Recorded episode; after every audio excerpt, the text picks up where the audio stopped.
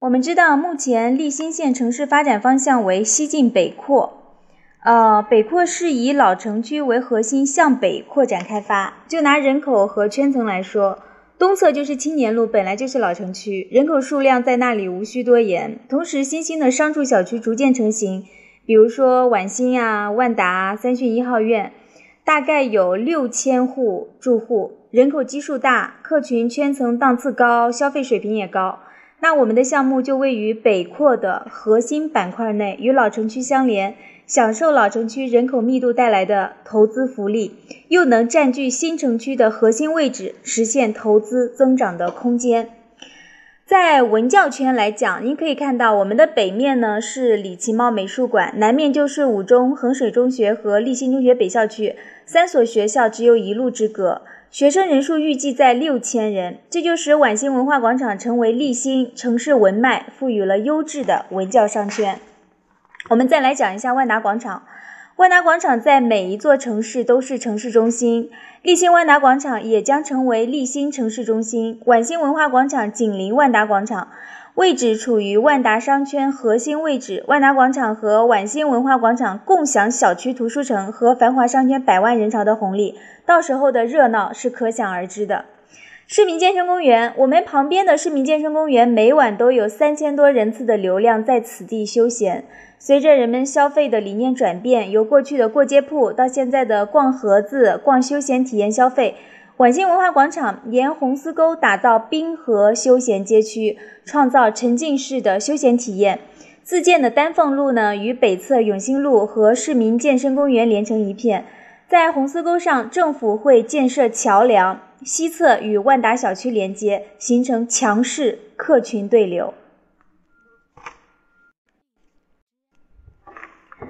首先，我们看到的沙盘是上北下南左西右东。项目商业建筑是以传统建筑风格加上现代时尚相结合的，依托小猪住宅的规划。我们的南侧配有三栋独立的社区底商，沿侧呃西侧沿红丝沟规划了四栋具有人文特色，同时也是立新独一无二的风情商业街。同时在转角的位置，我们配备了皖新自有的图书城，图书城是作为自持的配套，仅部分对外出售。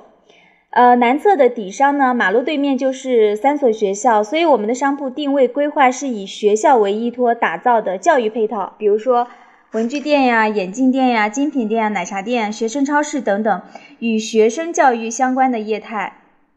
但同时呢，因为商铺直面长春路主干道，也可作为沿街商铺，作为社区的配套业态，比如说超市、小型的餐饮、药店和洗衣店等等。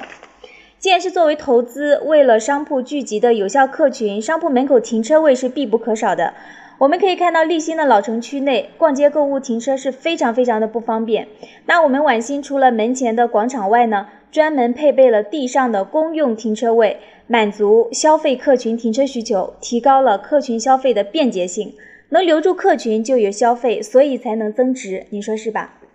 ？S 一的商业面积是一百四十五至一百八十平方左右，结构都是一拖二的，开间是四米二到五米二不等，进深都是十五点六米。S 二的商业面积是一百三十四至一百三十六平方，结构也是一拖二，开间是四米二到五米二，进深同样是十五点六米。S 三商业面积是一百四十九到二百一十三，结构一拖二，开间是四米二到五米二，进深十五点六米，共计八间。西侧的商业，西侧商业共为两面，我们的产品是双向铺面设计，这样的话呢，就是减少商铺面积，保证投资使用的呃投资投入的同时呢，达到商铺最大化的利用率。呃，商业街东侧紧邻是丹凤路，丹凤路是我们皖新自行修建的市政道路，有效的区隔商业和住宅，能保证住宅舒适性的同时，也能使商业铺铺临街。西侧有小区人行大门，使小区和商业街区动线更加的通畅，增加了我们的投资价值。可以说，我们这个。增加了一条这个，嗯，丹凤路的话呢，真正能够做到出则繁华，入则宁静。丹凤路一侧的商业呢，作为小区主要的社区配套商业，规划业态有特色餐饮、银行、移动和联通的服务厅、大型超市。业态除局部的满足社区配套商业需求之外，因为我们的建筑特色，主要业态初步定为特色餐饮为主。众所周知，餐饮是带动片区繁华最直接有效的方式，所以根据我们的建筑特色定位为特色餐饮街区。商铺局部为一拖二结构，局部单一层、三层作为独立面积单独销售。再来讲一下我们的图书城。嗯，晚星作为文化企业，图书城是是代表作，